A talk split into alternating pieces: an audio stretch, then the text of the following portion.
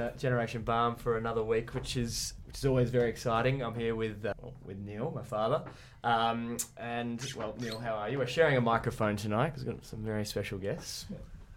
Well, I'm always much much more nervous a bit now that this has been advertised so profusely in Bridge Road. I see myself with you in this famous podcast, so we need to do well. Yeah, we have we have one flyer up around town, and that flyer is getting huge amounts of, uh, of buzz. Is that you?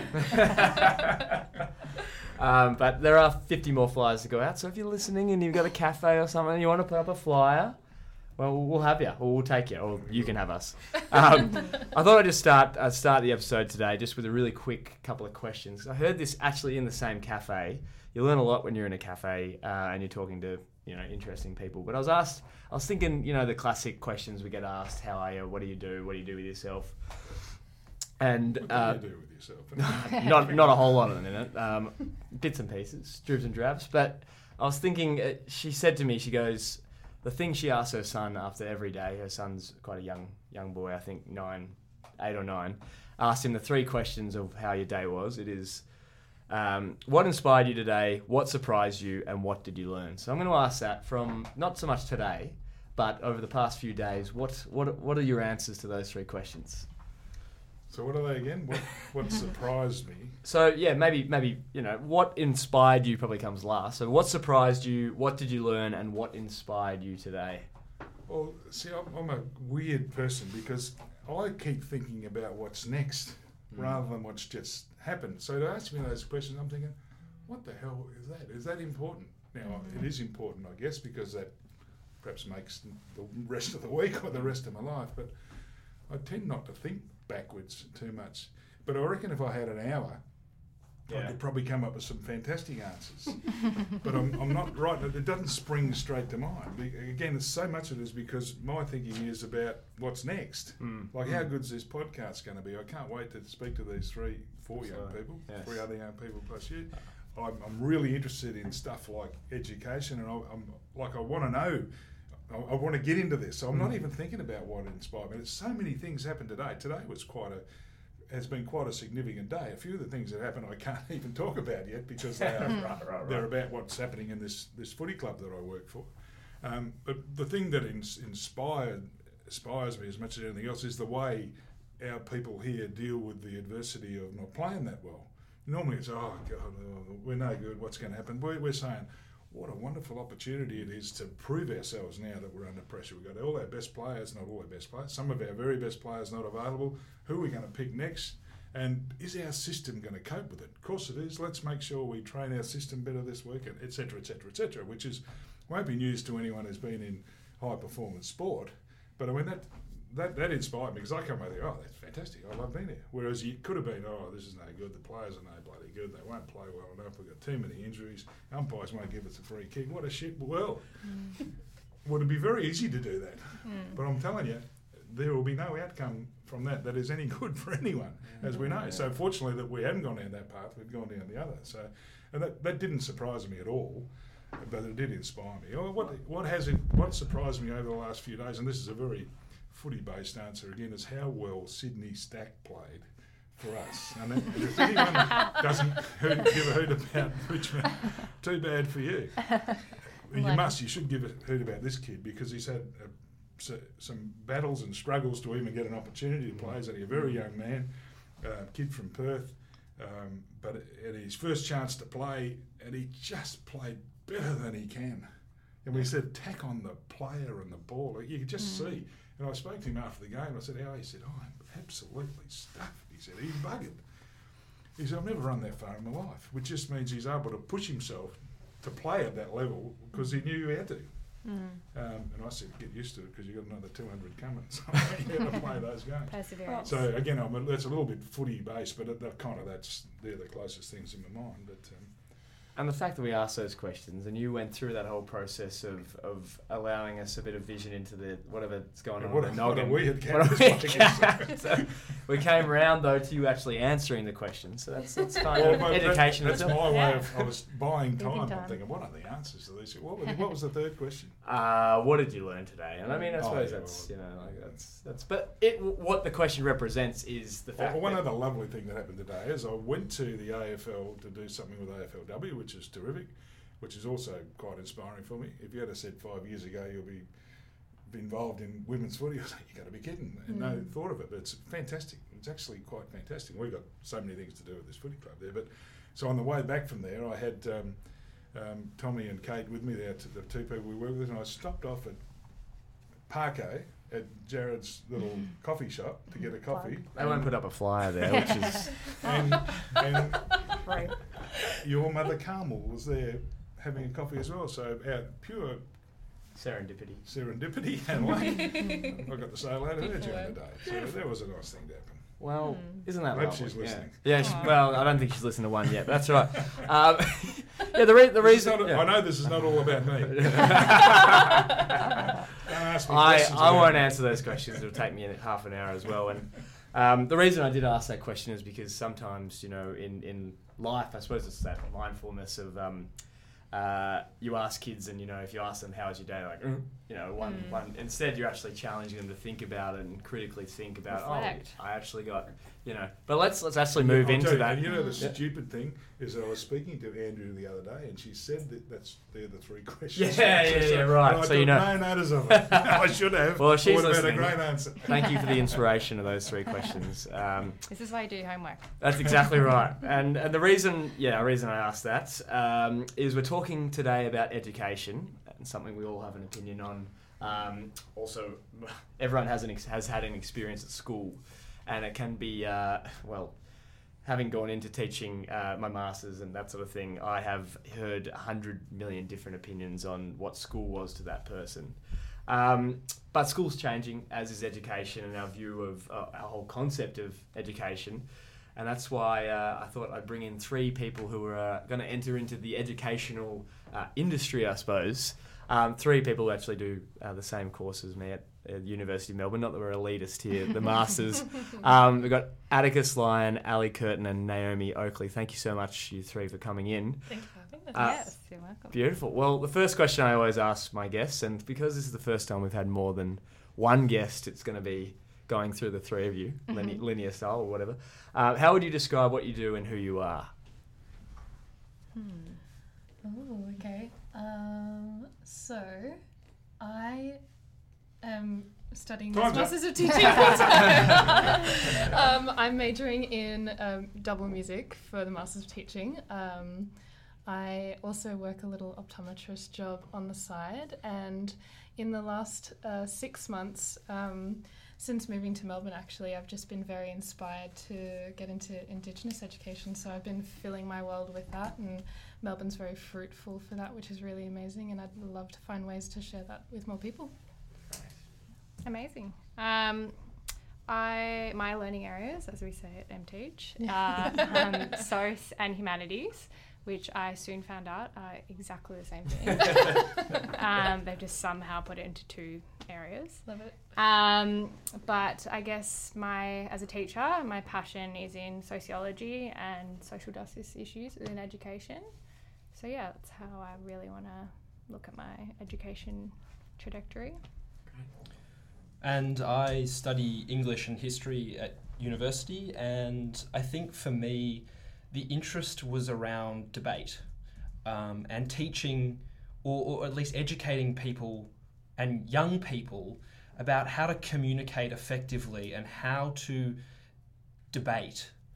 Um, because as a, as a job, I work for a, a, a non for profit organisation that supports young carers in schools.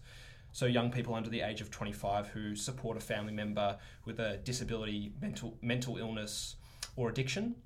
Um, and I think in that space, I have learned the importance of advocation and debating.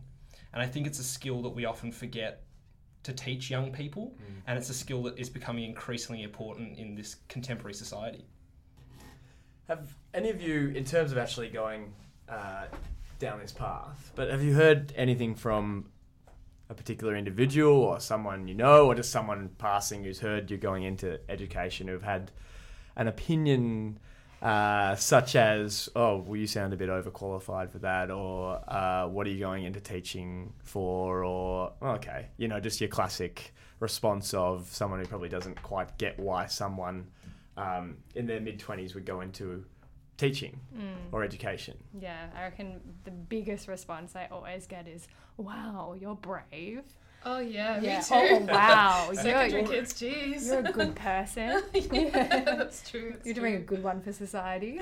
you, you know what I heard the other day? Someone said secondary teaching for males is like nearly impossible to do because of all of the PC Oh, shit we've gotta worry about. absolutely. Yeah. Like, you know, how can you treat a 16 year old girl correctly? hmm You need to have someone Yeah, always like, with you to back you up. I was, yeah. I was very saddened to hear it. I it- know. but and I shouldn't bring it up because I wanted this to be positive about education, but that sort of thing, particularly in you two boys' case, you say, Mm. well, the more young men like you we've got teaching our kids, particularly at a secondary level, we reckon surely we're going to be better off.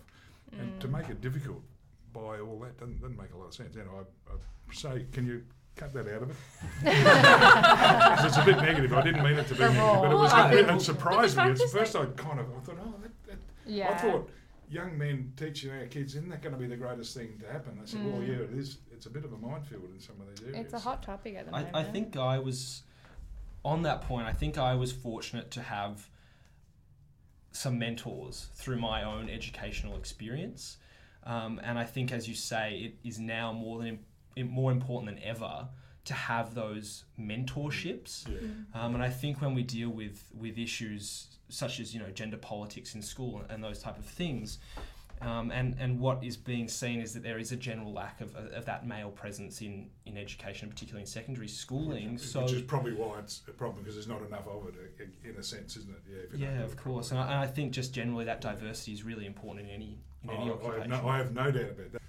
Well, I mean, I had my first placement. I remember there was a young man who pulled out of the masters, not for anything untoward or anything, because he was so paranoid about uh, that sort of thing. Really? Which I, I think there was a a bit more going on Mm. than just you know. But he was he was uh, in every session we had. He was like fixated on. That's a bit odd though. Yeah. Fixated on it. I know. I think, and that that's, but you know, like he kept asking questions, kept going into it, and I think, unfortunately, maybe that the whole perception of that had really rubbed off him in, on on him, and like had become sort of something so ingrained in his head that he just couldn't get past it. One of at one of my placements, one of my uh, mentor teachers was very candid in saying that she, as a young teacher candidate as well, experienced these type of issues in schools. But I think her willingness to, to talk about that with me in this contemporary age illustrates how it is becoming, I guess, more accepted and, and more normalised as a topic of conversation. Yeah, and easier to manage in a sense. Yeah. So let, let's mm. get off that. That's a Yeah. kind of a negative. Yeah. I think it's okay to talk about negative stuff. Education Education's such a complex, Yeah. It is, large it is, topic, yeah. and there's always going to be good and bad things in it. You know. Yeah. Yeah. Unfortunately, these are the well, not unfortunately, but these are the conversations that we have every day. Yeah. Yeah. as, as Or prospective picks teach- as as well. prospective teachers. Yeah. So, you know, well, I want to go straight to the, the point of it is how, how do we know what we should be teaching our kids? Have you, have you read Harari and he wrote that Sapiens and Oh, Homo yeah. Deus and 21.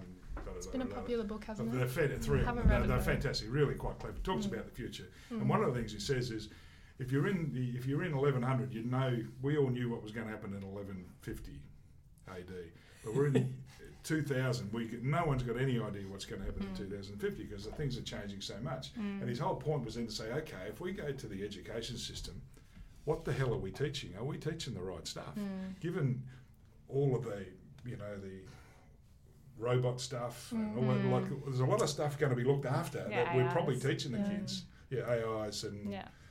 All that. The workforce is Yeah. changing as Yeah, well. like are we we- arming our We're students? teaching kids to do jobs Yeah, that, that aren't gonna exist gonna be in there. so five years, Should yeah. we be teaching them sociology and uh, Yeah. Yeah. I think it's really important to take a creative sort of mindset and to for kids, you know, they should be uh, thinking beyond, you know, Mm. what what we're teaching them. Uh, Well, criti- critical But- but that- thinking skills But that in itself is an intellectual challenge. That- that- Mm. uh, We've got It enough is, kids yeah. who can think to that. Do they? Are they encouraged to think to that by their families, etc.? That Mm. some sometimes is your issue, isn't it? Can yeah. they- I think sometimes the education system can dampen creativity as Yeah, well, yeah. particularly when there's certain things and like the structure of our education system put in place Mm. um, stops people from thinking outside of those boxes, even just being within a four wall classroom that Mm. prohibits you.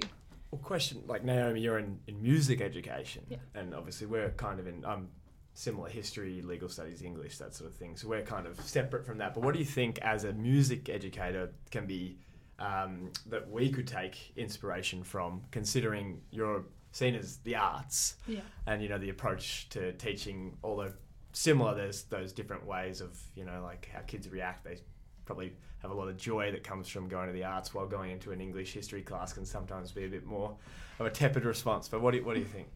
Um, well, we there is obviously a lot of foundational knowledge that you need to teach kids to be creative, but it's really nice that you can be like, here are these tools. Now go build something with it. Mm. And at, at the same time, that makes it really hard to mark something, like give it a grade. So like it's yeah, I don't like I don't I find it difficult to mark creativity.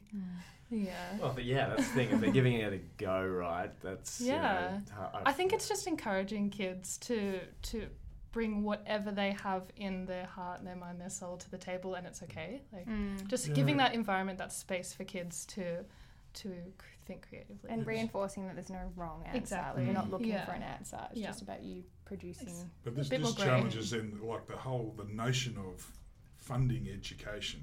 Mm. So they- they're sitting there saying, okay, we're going to fund education. Well, it means all the kids, we've got to give them a chance to learn to read and write or challenge themselves or include, improve their intellectual capacity or whatever it is. Music is constantly Well, and advocating that- for itself. Well, no, no I, I love music. Yeah. and I think it's. In Yeah. fact, I'm not. Just, I'm not saying music's not right, but I'm saying when they make these decisions, Mm. somehow it looks like there is a, a commercial value attached to it. What will these kids be able to do? Oh yeah. And will they be able to make a living and pay their bills or pay Yeah. their taxes or Mm. whatever makes our crazy world work? Mm. I think particularly in an Australian education system, like Yeah. where the reality is we're a capitalist society. Like the Mm. government wants to see end goals at the end of year twelve. Like they want to Mm. see where these students are how they're entering the the workforce and the market and they want to see results in that sense. And that can really dampen creativity. But I think um, yeah, with us as being young teachers, idealistic coming into the profession, we're still able to foster Well- that creative creativity in There's different a ways. balance somewhere, isn't Yeah. Yeah, let me frame that question for all three of you. Mm. So, idealistically, you probably came in with a vision of how you wanted your classroom to look or how you wanted your teaching career to go. But Mm. then you, probably with a year under your belt, a couple of placements, you feel the tension that goes Mm. against that idealistic uh, sort of um, vision you had of what teacher you were going to be. So, what's the biggest challenge you reckon you've come across because of the system that Victoria operates in, or Australia operates in, or the Western society, whatever? We can go really deep there. But what's the biggest challenge you've faced, uh, or the biggest tension that pushes against your vision of what you want to be as a teacher?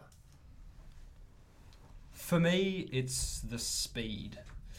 Uh, the speed of learning, the the amount of learning that has to occur over a, a period of time whereby young adolescents are already managing an enormous amount of change. And for me, that really is the challenge that when in one week you are provided with a piece of curriculum that realistically should be taking four weeks, six weeks, eight weeks, however long it needs to take for those individual students.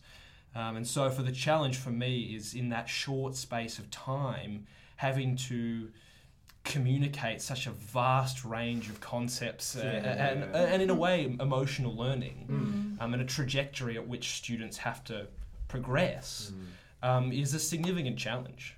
Mm. I think you and I will have spoken about this before, but definitely the whole testing part of it and NAPLAN and all Mm. those annoying buzzwords around assessment. assessment is like the bane of my existence. Yeah. um, but yeah, it's just it was weird going into placement and teaching um, the subject sociology, which was my undergrad, which I loved in my undergrad, but then teaching it as a VCE subject because then I just saw how VCE took all the life and all the substance out of the subject and just turned it into this mundane like learning of vocabulary and um, teach to to, the end. test. So, yeah, yeah, right, like right. completely f- forgot the essence of being passionate about something or looking at social injustices from like yeah a passionate standpoint. So that in itself um, when you have to meet those those benchmarks of testing it can really dampen your mood in terms of teaching I guess so. Continuing on the creative thinking and creative experience in the classroom, um, the my placement schools one and two are quite different in terms of um, musical knowledge. So the second school was a, a P to ten school and quite high in the uh, academic achievements, and they were getting an amazing opportunity of being able to learn music every week from three years old to year eight mandatory, whereas all the other kids that I taught in my first placement didn't have that. So it, it would be nice to see more of a um, harmonious sort of link of creative thinking from from younger years. But obviously, I'm not in control of that because I'm kind of in secondary at the moment. But you know, who knows? Yeah. I could get into primary, and I think I'm seeing that a lot more than from what I remember in my own experience and hearing from my own experience uh, in New South Wales. So, what is the value of a kid learning music? Like you, you got this child from wherever you to, to actually understand music, to learn what it means to understand it a bit, to play an instrument, perhaps even sing or whatever it is. What, what's what's the value of that for, for their later for them being a better human or whatever? Well, from the latest stuff that we've been looking at in our um, units at uni, um, we've been talking about um, where you can find numeracy and literacy opportunities in all learning, and music actually has a lot of Mm, literacy yeah. learning, and I think that's would be really a, another fantastic way to go about um, teaching a kid who's really struggling with certain elements of numeracy, and you could just you know give that a music pe- a point of view at a younger age, and then you can make it a collaborative learning, and then they're creating from that as well.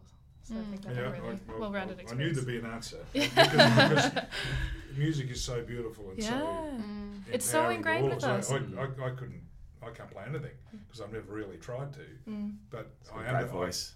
Mate. but I, but I love the music that I love. I love the music that I love. Yeah. Exactly, it you makes- love I music. Just, it just makes me feel better. No It matter who me- you yeah. are, Mm. you love music. Yeah. Everyone Exactly. listens to music, and I think Exactly. it's Probably because of the natural, ei- either the the words for some things or Mm. just the Mm. balance of Mm. of the rhythm, which is Yeah. really and it's across every if you like, culture as isn't it? well Yeah. exactly. It's across Yeah. every culture, and I think Yeah. it. Yeah, it's it's nice I when. knew there'd be an answer. Thanks, Profound Melbourne answer Uni, well. for, for the Yeah, numeracy yeah. and literacy Yeah. assignments. Finally, some value in the subject. You can see how that's that's real. yeah. Yeah, I, I was thinking because like some of my greatest experiences at school were in the drama Same. drama Well, classroom. music, Unfortunately, mu- like I also love music, but I probably you know sometimes um, my violin commitment to the violin was pretty Recorder was was poor at best. point. Yeah. Yeah, yeah oh, that's a hard instrument. I, I played it as well. I think I think hot cross buns was the extent of my musical appreciation. I, did, I, I actually did play the plasto fu- flute at uh, primary wow. school. I got God Save the Queen. It was about as good as I got. She- she- Oh. you know, what about teaching kids life skills? You know, when does the responsibility for um, for teachers end and the parents actually begin? Mm. Like, what skills do you think should be taught in schools? What Yeah. by life skills do you mean like literally learning Literally, how to do fin- taxes? yeah, financial literacy, Monday- but also looking Yeah. after yourself, looking after your Yeah. mind, you know, your well-being yeah. and that sort of thing. But Yeah. you know, like I suppose, yeah, life skills is such a broad thing. But Mm. I think there is no denying the amount of research that's coming out around holistic schooling Mm. and around the impacts and benefits of holistic schooling, be it life skills, emotional skills, academic excellence. Um, the question comes down to how much schools preface that for a variety of reasons that are justifiable and unjustifiable. Um, and I think there are some schools who are beginning to adopt what would be considered a sort of well-being program to support students' mental health and mental well-being. See, to be fair, all of the religious schools in the past would have had holistic schooling, Yeah, so their underlying would in- values. impose so many things on you, which we don't necessarily agree with uh, overall. But I think to come back to holis- holistic schooling in a more not religious, but a, just a pure social way probably makes Mm. sense. I think. The fundamental um, underpinnings of no, that's fine. The fundamental underpinnings of school has always been um, the socialization of students as well of young Yeah. people. Um, just trying to educate students how to be active and informed citizens once they leave school, and just learn how to be the best versions of themselves with like within a collective as well so yeah we kind of have like we have a very important job of being able to um, yeah help them be those people I often find an interesting question that I get asked, and I get asked all the time, is what do you teach? Um, and I think to myself, the answer that you want me to say is English. I teach English. But it's funny when people often say, What do you teach? My brain says to myself, Well, I teach young people. You know, and what that means, I'm not sure yet. Um, but I know that it's not just English. Yeah, Mm. I Oh, like yeah. the idea of like bringing in life opportunities and life skills within every Mm. curriculum. Hmm. Yeah, um, I'm speaking from an experience of a primary school teacher friend.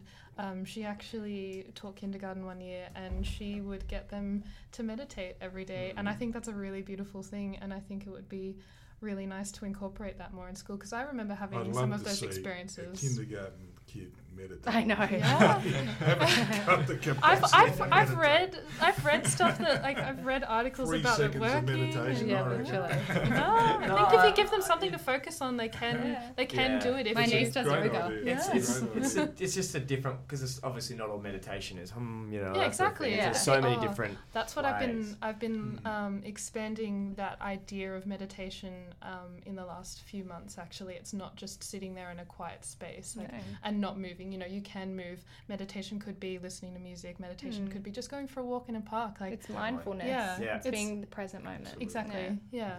Yeah. You know, Kinder- I- I kinder- gotta- kindergarten has nap time. Yeah. That counts, doesn't it? yeah, glorified I- I naps. would I, have glorified time. naps all the time. I've got, I've got to ask the four of you this question. Like, I'm, when you're involved in team sport, you see there's so much emphasis put on working together, understanding each other, Mhm. connection, etc., etc. And e- even in business, you'll see everyone really pursuing that. Your organisation's good because people do work together. We understand the common purpose. Da da da da da da. And when you teach, you've got to teach individuals. But do you teach that because you've all got classrooms and they've all got to work together, and the kids Mm. who go to the school need to somehow work together. Do, do we focus on that Yeah. enough or I- much? At least I think so from reading and placement experience. Like the idea of students will actually learn more off their peers than the teacher. Mm. So you give them the tools and then they can communicate with each other in their own language that you've helped provide them. But you know, they're going to soak in their Mm. environment. And that's why music is great because you can get people to collaborate together on little writing projects, but you can even do that in any other Oh, but even, subject even area. simply in any kind of band, Yeah. collaboration is all. It's everything. If, it, Yeah, if you don't exactly. collaborate, you ain't I mean, good to listen yeah, to. exactly. If you Mm. don't get along, Yeah. then we're Yeah. not all going to get along. That's true. Yeah. Yeah. I d- yeah, I, I do think that the notion of space is often neglected in a lot of education speak. Um, we talk about results and we talk about standardization, we talk about students, but we often forget the idea of, of space that these students are collectively coming to an institution every day, five days a week, all year. Mm. Um, and I think that notion of collectivism is often forgotten. Mm. Um, and, and, and all the talk around, or, or at least all the research around how we utilize that space, be it physical or be it sort of cognitive, um, can really impact on student learning. And Mm. that, that, that collectivism is important. Yeah. Yeah. Social- Well, So- there's no doubt that it is in the real world. Yeah. Well, it's Yeah. a skill. We've gotta- we've gotta- Socializing is a skill, and it's one Ah, of the things we have to teach as Mm. well. Well, yeah. think there's no Definitely. anyway. Yeah. Yeah, in terms of that, um, that great point, Atticus, um, is the question of the haves and haves not have nots, and I've been just going over this a lot, like private schools, independent schools, state schools, and there's a clear inequity or inequality throughout the system. But with space, of course, it's great for a school that has more resources. They've got you know Mm. More more land, you know, exact yeah. physically more Yeah. more land. But what about what about for trying to even the gap from Mm. particular state schools who have so much space pressure they can't build out while they've got more kids coming in because it just they just don't have the money and all that. Mm. I know it's a massive question and one that's going to take a long time to actually figure out. But what do you think in terms of reducing that gap between, say, state schools and, you know, not all? I know not all private schools are your elite private Yeah. schools, but like, what what what's your thoughts on? Yeah, since Yeah. kind of doing this course, I've become quite radical in my perceptions of that. Um, yeah, there's massive disparities in terms of funding between public and private, and the reality is, the more funding we put into public schools, the more it actually alleviates so many of our social issues. Mm. Like it would, yeah, it addresses so many issues that people don't realize if we just equal out that gap more and more because the less education for those um, for you know a lot of minorities and disadvantaged groups um, the bigger their problems come. So if we can lessen that and just just put literally money in public schools solves so many issues with resources and lifts so many achievement standards. But unfortunately you know with the recent budget um, you know if the liberal government does get voted in, that means way more money to private schools and a lot less to public schools. And in terms of Naomi, to bring it back to the, I suppose the Indigenous perspective on education, and um, there's there's chat about in the curriculum. There's not much of a mention of um, maybe like in history and a couple of particular subjects, but across the board, there's It's pretty vague. yeah, pretty Yeah. vague. So, in terms of what we uh, can do there to ensure that kids coming through aren't going through and are ignorant about the history, well, of 40,000 years before British colonisation, Mm. like, what, what do you think you personally would like to see implemented there? Uh, well, I'm currently doing a lot of research on this at the Yeah. current moment. So there's, I don't have one fast track answer for Yeah, this yeah, because it is really complex. Mm. Um, but I'm really, I'm really enjoying it. Um, oh well, I, coming from. So the reason I'm interested in this is because I am Yeah. of Indigenous I heritage. should have- probably should have should have it. No, mentioned no, that. I should- yeah. no, no, it's all good. we got there eventually. Um, and so I grew up um, nowhere near where my Aboriginal family are from. Um, and I went to a Catholic school. And I only remember hearing Mabo once in like maybe one class. Uh, so what what I'm passionate about What instrument is did he play? it was in history class, not music. that, It's okay. Yeah. Um, I Sorry, I did take it seriously. no, no, it's all good. Um, where where I want to where I want to take this education degree is finding more ways to connect community to schools and the community that is near the schools. So make it a really local experience. I'm finding um, through through my placement um, experiences, there was not anything in the classroom, and uh, in terms of Indigenous mentions, um, and I mean, even I was really ignorant uh, in my first uh, placement experience. I had no idea how to go about it. Um, but I'm a little bit more informed now, which is great. But basically, yeah, I just want kids, like the schools, to be acknowledging the land that we're on and connecting to community, so then they can work with with elders and uncles and aunts, and you know, um, hopefully, actually reading some literature because there is so much out there. I'm drowning in it right now, and I'm, I'm trying to make sense of it all. But it's all really fascinating stuff, and I'm also um, looking into what decolonizing curriculum is as Mm. well. Could you just go into that? Because I mean, I've heard it a bit, and I'm sort of like I'm still Oh, like I- awash with I have no idea. But your you know your perspective on some of the research you've done into decolonizing the classroom, like what what would the steps be for? I got to do a lot more reading, to be honest. Yeah, I'm still trying to figure Yeah. it out. Um, but it's just, I guess it's the approach of the classroom um, and looking at it from that local point of view and you know, getting more um, Indigenous people to come into the school and do workshops, but it's also important for non Indigenous teachers to feel not feel fear about teaching the wrong Mm. thing because that happens all the time in any Yeah. subject i Mm. think like Absolutely. that's okay and there's so much brightness in the future for yeah. indigenous people i'm Mm. feeling it like i've been trying to get involved in um, more music and more uh, literature and just going to general events around melbourne so i'm col- um, collaborating this calendar at uni to try and get everyone more involved in And just in case you didn't know, that Sydney Stack boy I mentioned earlier on, it's an Indigenous boy. Awesome. Yeah. Yeah. Oh, um, going back to what you said before about um, how to look at um, Indigenous perspectives, it's it's difficult because there's no one way of looking at this country through like one Indigenous perspective because Mm. there's so Yeah, many that's communities. exactly it. That's why it's really important to have that local point of view and connection with schools. Um, I, the the I issue, think though, in a way, is that a lot of the communities, because they've been forced out so far away, they, Mm. they are what they are, is what they are. It's hard to how do you how do you look after that? How do you provide schools? How do you? I guess that's been some of the issue. Well, um, because like, like there were people, Indigenous people who lived here, but Yeah. they don't live here anymore because there's all this other stuff going on. well, I think they, they are still here. No, it's just as, because but not as evident, if you know what I mean. yeah, yeah, yeah. Well, the unfortunately the East Coast um, isn't. Uh, they don't have as many communities here because unfortunately they've just been out. Well, that, that's that's Mm. what I mean. You're Yeah. saying they've got to relate to their Um, to their country. It's a bit harder to do. Yeah. Well, I'm actually going to um, Northeast Arnhem Land um, in a few weeks to do a, a month long teaching placement. Oh, wonderful. and it's going to be a pretty incredibly incredible experience. And what I'm really amazed at is that these the kids up there they speak three, four, five languages already Mm. before learning English.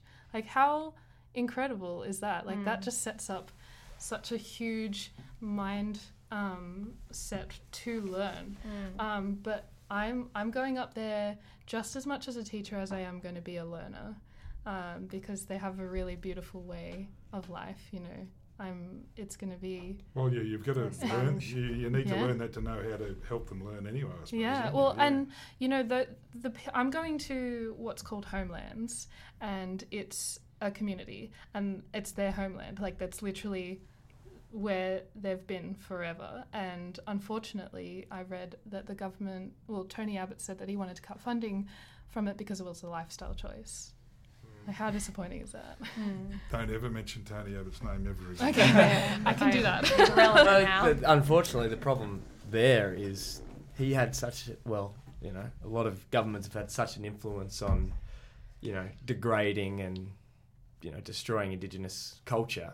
Yeah. Um, that I suppose it, you can't not mention the Mm. impacts that yeah. Yeah. politicians like that had, and you know, regular still people, I suppose as well. Yeah. They still do. Yeah. Yeah. Um, so basically, the the to round that uh, topic off, I would love more Indigenous perspectives in every um, class Mm. in school from all like from the very beginning of school because then people are just going to have a much more well-rounded perspective and more respect. Mm. Normalizes it. Yeah. Yeah. Yeah. I agree. Mm. Take a leaf out of New Zealand's book. Yes, Got a indeed. question for you, Atticus, because you mentioned how much how passionate you are about debate, and even just then, I'm just feeling nervous talking about this stuff, Naomi. And I'm sorry for that, but that's just sort of sometimes Don't you're like, oh god, I don't want to say the wrong. No, say it's good to talk wrong? about. Yeah, de- Mm. and that's what I'm going to bring it back to Atticus with. You know, like in schools, because sometimes we feel like we're walking on eggshells a bit, but debate is so important. So, how would you, you know, in terms of actually teaching a class this skill of debating and respecting each other's opinions, but also getting them to think cri- critically? How do you start to, uh, uh, you know, um, make a classroom or develop a classroom that is really open with that, but also respectful at the same time? You know what I'm saying? Yeah, and I think it comes. It's it's a complicated question and, and one that I certainly don't have a definitive answer for. Um, but I think what I have attempted to do in my own teaching practice is, as I said earlier, create a space. Uh, and that space can be physical and that space can be emotional. And there's been a lot of interesting research done around what we as teachers would know as open or closed questions. Um, and, and traditionally, open questions are those that spark conversation or, or, or spark a response from a student. But there has been research which indicates closed questions can create an equally dialogic classroom. Mm. Um, and so the question comes again to what is it that creates this open dialogue with students and teachers and students and students? And I think there is something there in, in creating an open environment whereby failure, uh, for mm. want of a better word, is acceptable. Uh, uh, and and asking questions and, and being inquisitive, mm. and I think all these these elements come together to create, as you say, a cooperative learning space, which is essentially what a school is. It's, it, has got to be. And that goes beyond the Indigenous perspective. We, we have such a multicultural country. We've got to be mm. mindful mm. of all cultures in our classroom. Yeah. So I think we can go about it at this, with that same approach. Yeah, you've got to be culturally responsive all the time as a yeah, teacher in yeah. the modern classroom. You have to be aware of other cultures beyond your own and not be narrowed down to these westernized versions yeah. of a normal classroom. You have to understand how other people operate in mm. the same kind of space. And and they can be uh, they can be notions that are extremely challenging for people, and particularly for teachers who are standing in front of a class of 26 adolescents who are supposedly yeah myself being only 23, who are supposedly, you know, the font of all knowledge, which is in itself a very frightening proposition. Indeed. Um, but I think, of course, there is no there is no space for, for disrespect in any classroom in, in any environment ever. Um, but I think there has to be a space to ask questions and, and fail. Mm, and you can have really incredible teachable moments as well mm. when things don't go as to planned yeah. and when. Yeah students say quite regressive things mm. that they probably don't actually understand mm. what their meaning really is behind what they said. But you, in that moment as a teacher, can be like, hey, you're actually insulting someone right now. And you may not realize it. This is why, and this is why we don't say that kind of thing in this classroom. Mm. And then they go on into life and realize I can't actually say that about someone else. Yeah, because part of your suggestion, you say how important debate is there are some people who think debate is just convincing people of their story, arguing. That, yeah, arguing. yeah. Really, and that's it's kind of that's what the debate was. You know, you go you go through the three processes, and at the end you're saying, by the way, we win. so yes. that's it's not just debate, is it? No, no. It, it, it yeah. To so you look at um, say a Donald Trump now, and nearly everything you see, you think, oh God, you, know, just well, you, pulled up. You pulled up no. Naomi for mentioning Tony Abbott. I don't really think that mentioning Donald Trump. Trump. Well, I'm about to is, shit pot him. So. I know, I know. That's what everyone does. But, no, but it's like it's it's so obvious what he wants to do, what the, the his what his debate is, mm. and he doesn't let anyone.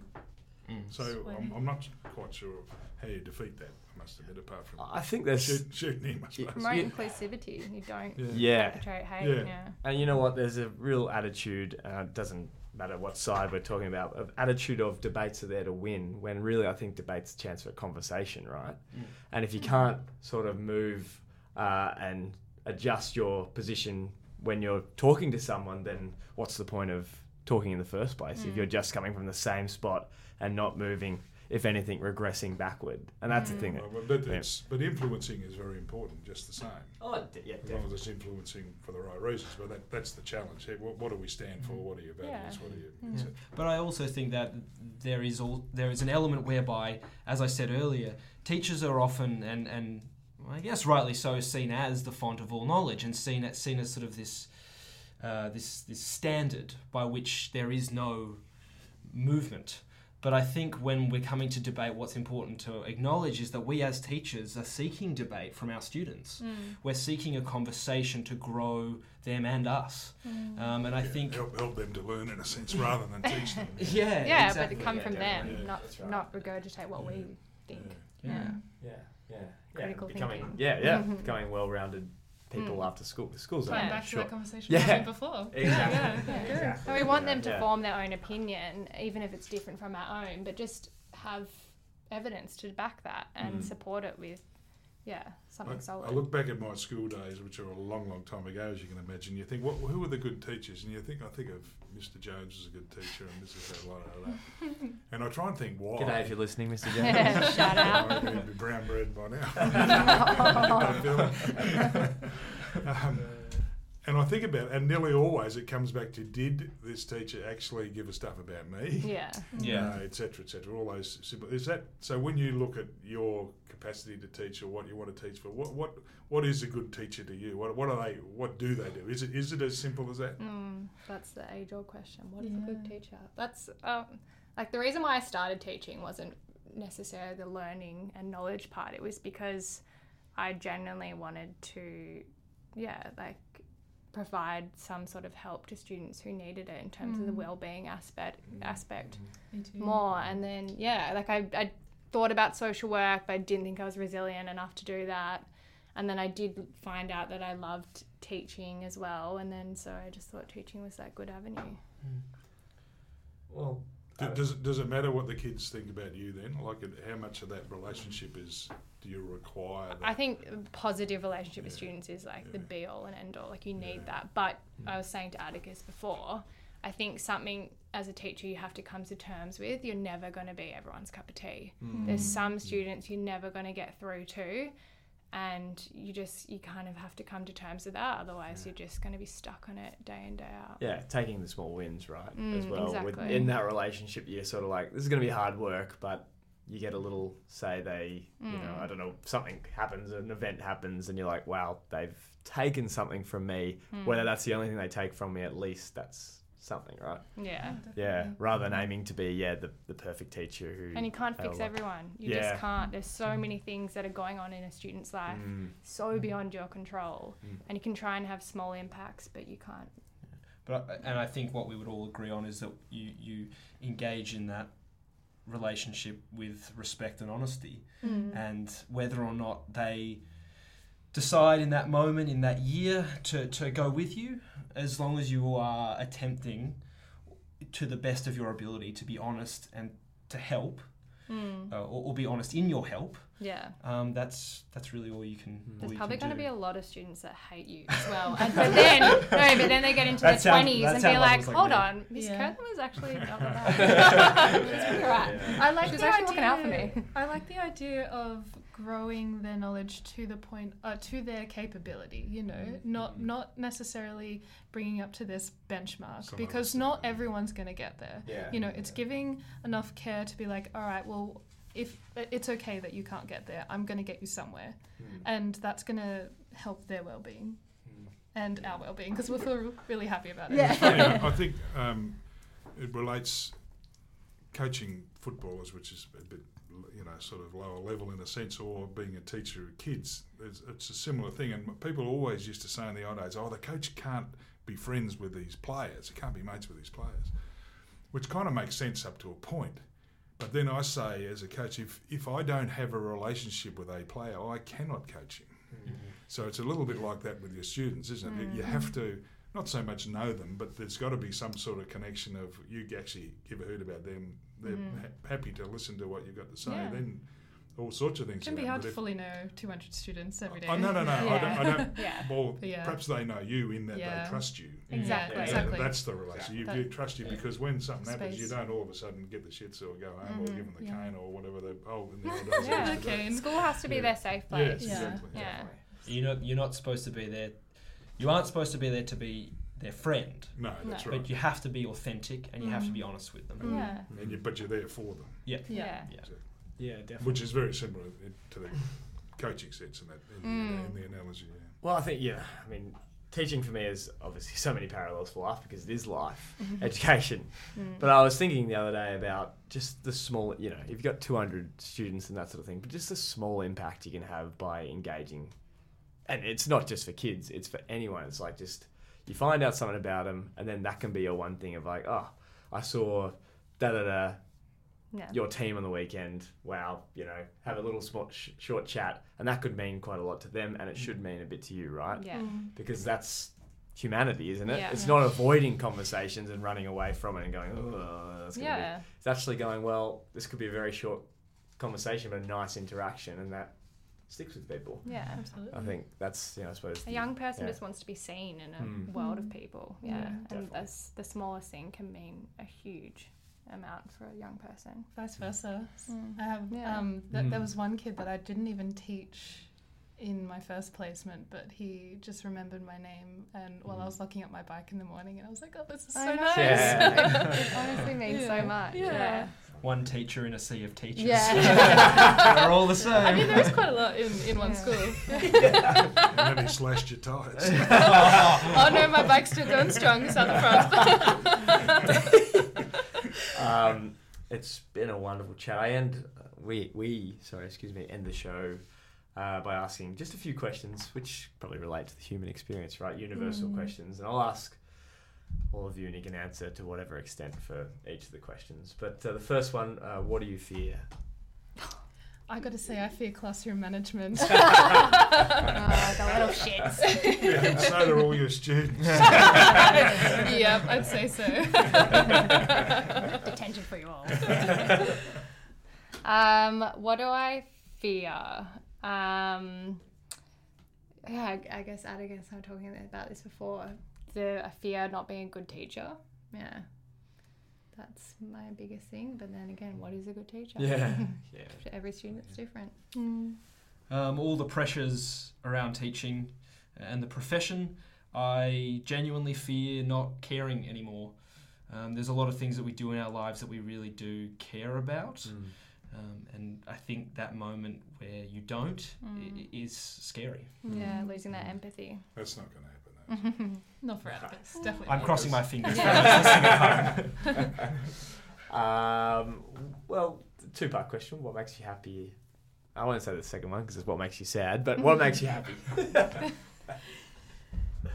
In general, yes. yeah. I Um, reckon it's musical. It's just my uh, currently, what makes me happy is really good podcast to be honest. Yeah. and they could be musical, they could be mindfulness, they could be education. Not the murder ones. I'm not into murder ones. Yeah, yeah, yeah, yeah, yeah. Pleased with that. Um, for me, as of late, it's really been meeting new people and just yeah, um, being inspired by these like new people I've been coming into contact with, including you guys. Mm. Shout out. Um, Thanks, guys. but yeah, just realizing that there's a world of um, other people with other experience I can learn from. So where does that where does that happen? Can I ask you that Well, question? just through the course, I it's just opened up um, my realm and my my small world of people that I already know, and just being able to meet people from all walks of life, Mm. different to my own. Um, yeah, it's just. I hate to say such a cliche word, but inspired me. But it truly has. That's good. That's the next question. What's inspired you? Well, I'll quickly go through what I, makes me happy. I was um, all the pressures of, of growing up and, and going into your early 20s and, and partying and all of that. What makes me really happy um, is going to a party, riffling through someone's kitchen, finding a cup of tea, I knew you were going to say that. and just sitting down and having a cup of tea. I knew you were going to say Yeah. that. If, that, if you haven't tried it, oh, you'll be converted. and a good record, of course. Yes. Love a the cuppa. dope sellers around the place said, just have a 23 year Kids old. are changed. A good Lipton times goes a long way. Oh, beautiful. Bless your soul. I almost, I almost, don't think I want. I'm gonna. I'm not even going to ask the next question, so I'll, I'll move on to the more positive stuff because. Uh, but what uh, what album or book would accompany your life story? Ooh. Mm. I love so many albums and so many books. I want a Um, lot of recommendations. I guess uh, something that I'm currently reading, which is speaking very true to me right now, is Growing Up Aboriginal in Australia. And it's 27 short stories Mhm. of um, all Aboriginal and Torres Strait Islander people from all walks of life. Mhm. And it's really touching my heart. It's, I saw William reading that book the other day yeah, at home. it's a great book. Not busy, of course. And I think an album would probably be. Oh, I love Anderson .Paak Malibu. Oh, what a classic. Yeah. Oh my god. Oh my god. New album actually coming out. Yeah, I've listened to a couple new songs. All Neat. right. But yeah, Yeah. Malibu is amazing. Killer, It's always. Yeah, Never gets old. timeless. It won't Sorry, you surprise two. to, s- that I've never heard. Go have a listen. He's brilliant. Yeah. He's brilliant, and he's a multi like. Oh, I saw him live in London.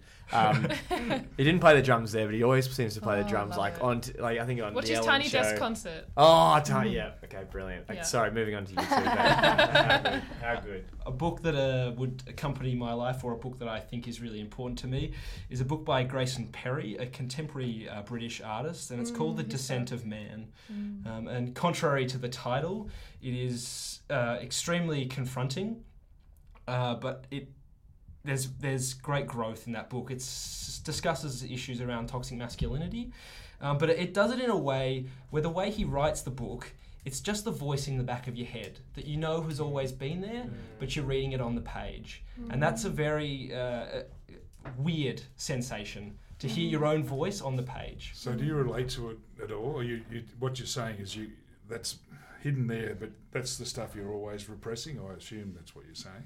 Yeah. Yes, yeah. Yeah. I think there are conversations around uh, diversity generally and how uh, there's been a lot of the comedy interna- the international comedy festival on recently.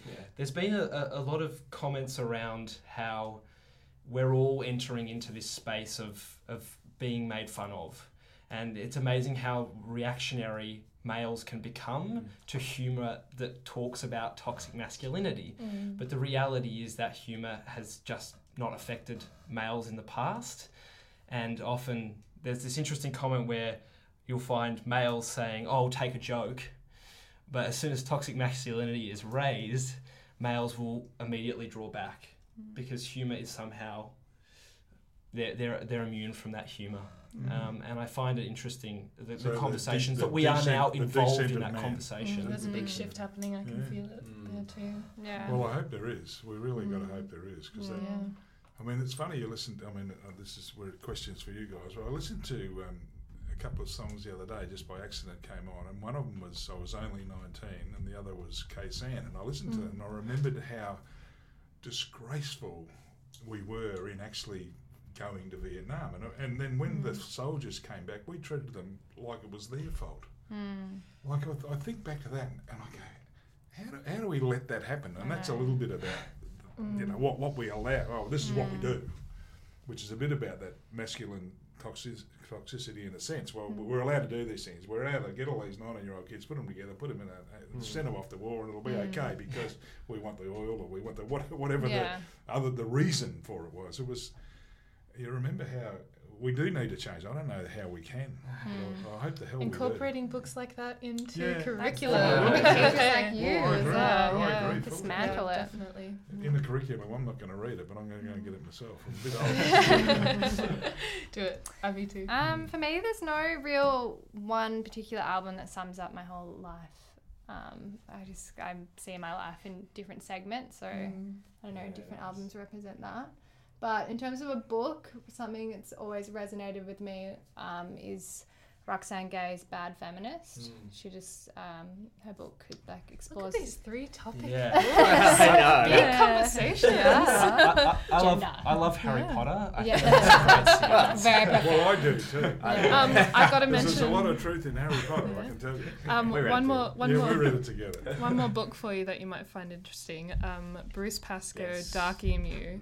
It is Oh, incredible. So Yeah. incredible to read. It opens your Mm. mind up to a lot. It's Mm. yeah. yeah, Like, it, it touches on um, pre-colonial agriculture. Mm. Um, Just a whole new perspective. yeah, law, Yeah. housing, population, Yeah. um, the movement, but also the fact that you know we are Aboriginal people were stagnant. We didn't really. Yeah, but that's that's Yeah. just a. Mm. We're not it's, a popu- nomads. it's a popular Exactly, thing to say because yeah. we, yeah, we, whoever it was, came took over. yeah. But that's all about So, decolonization, yeah, just exactly. Yeah. changing that thought Yeah, it's process. Yeah. I, I just thought the way that is written as well. He writes it in a way that people are probably reading, going, "Oh yeah, yeah," but he writes it in a way that he knows what some people are thinking, and they've been thinking for a long time. It's Yeah. Like, "Oh, but this is this," and he goes, Yeah. "Ah, but actually, here's a, the Mm. account from a From a- colon- yeah, Yeah, Yeah. from um, uh, a traveller who Mm. was just exploring the country and writing their findings, Mm. and it's so. It, I, I had a lot of beautiful visuals reading that book. Mm. Um, it's it's I was quite sad finishing that book, but I felt really happy that it's out Were there. you and that it finished, or the, the end, ending was a Um, bit sad? I was sad. It, the ending wasn't sad at all. I was just sad that so reading much was destroyed. Yeah. Mm. Yeah, but Yeah. that's why that book is very important for a lot of people to read, so then we can start reincorporating Mm. that knowledge and just celebrate the fact of how incredible and how resilient um, Mm. our people are. Exactly. Mm. Yeah. They've survived all that. Yeah, Mm. yeah. And Definitely. speaking of um, resilience, uh, the Vietnamese are very resilient as Mm. well. Oh, Mm. Wow, Yeah. I went there recently, and th- what a culture! Yeah. Yeah. Mm. They've overcome That a war lot. museum was Yeah, Oh. the that most confronting thing Yeah. I've ever seen. Yeah. Yeah, yeah, Yeah. magic. Yeah, I was thinking about going uh, just about those tunnels that you see at. Uh, I can't remember what the battleground was, but there were the tunnels that uh, Vietnamese soldiers waited in, and it was like the most claustrophobic. Yeah, I have claustrophobia, so Oh, it's my nightmare. Yeah. uh, and finally, just a final question: a recommendation from your hometown, and you know that could be your birthplace, or it can be from just down the road when you've been getting a coffee. But yeah, A place to Oh go. my God. Yeah. Yeah. yeah, Um, well, I grew up in Wollongong, and it's got the most beautiful beaches, and it's got beautiful rainforests, mountains. Like, definitely go It, it check it amazing. out. Like you hear Wollongong, you go Wollongong, and you go there, and you go, what a It's it's amazing, isn't I it? I'm very grateful I got to grow up in a place like that. Yeah, it's beautiful. It is beautiful. Yeah. They need to change the name, don't they? Just call it the Gong. Gong. yeah. Amazing. The gong. Good old There's gong. every car, almost every car has "I love the Gong" sticker on the Oh, back, so so, you can't miss it. Um, oh God, I grew up in Brighton, so I can honestly say there's not much culture down there. we don't believe you did. You would have said you grew up in Brighton. yeah, I know, Brighton. Oh, I get it every time. always growing. Good old Brighton. Oh, the Dendy Deli, that's about as much culture as I've got down there. Uh, well, I um, I grew up in Melbourne, but I took trips regularly uh, as through my childhood down to Venus Bay, which is just short of Wilson's Prom. I was just Um, going to suggest and- Wilson's Prom. And I'm proud. I'm proud to announce that Venus Bay has one of the most dangerous beaches in Victoria. So one of the beaches. a recommendation for you there is don't go swimming. I won't be able to go swimming when I go to Northern Territory. You know why? Oh. Crocodiles. Never Devastating. Yeah, Good- they- Good, good fish and chips though. So go check that out. yes. Uh, it's, yeah, it's been an absolute pleasure to have you three Thank you. in for a chat. has. 'cause Yeah, thanks for having us. As much as we do study together and all that, it's always just nice to just converse about. I'm going back to school. about. Yeah, I know, yeah. We'll be your teachers. definitely, definitely. Yeah, and uh, yeah, you're all going to make fine teachers. I'm excited too. to. Shucks. you know, Anyway, so um, thanks for listening, anyone out there, and uh, thanks Neil for your involvement as always. Pleasure. Thanks I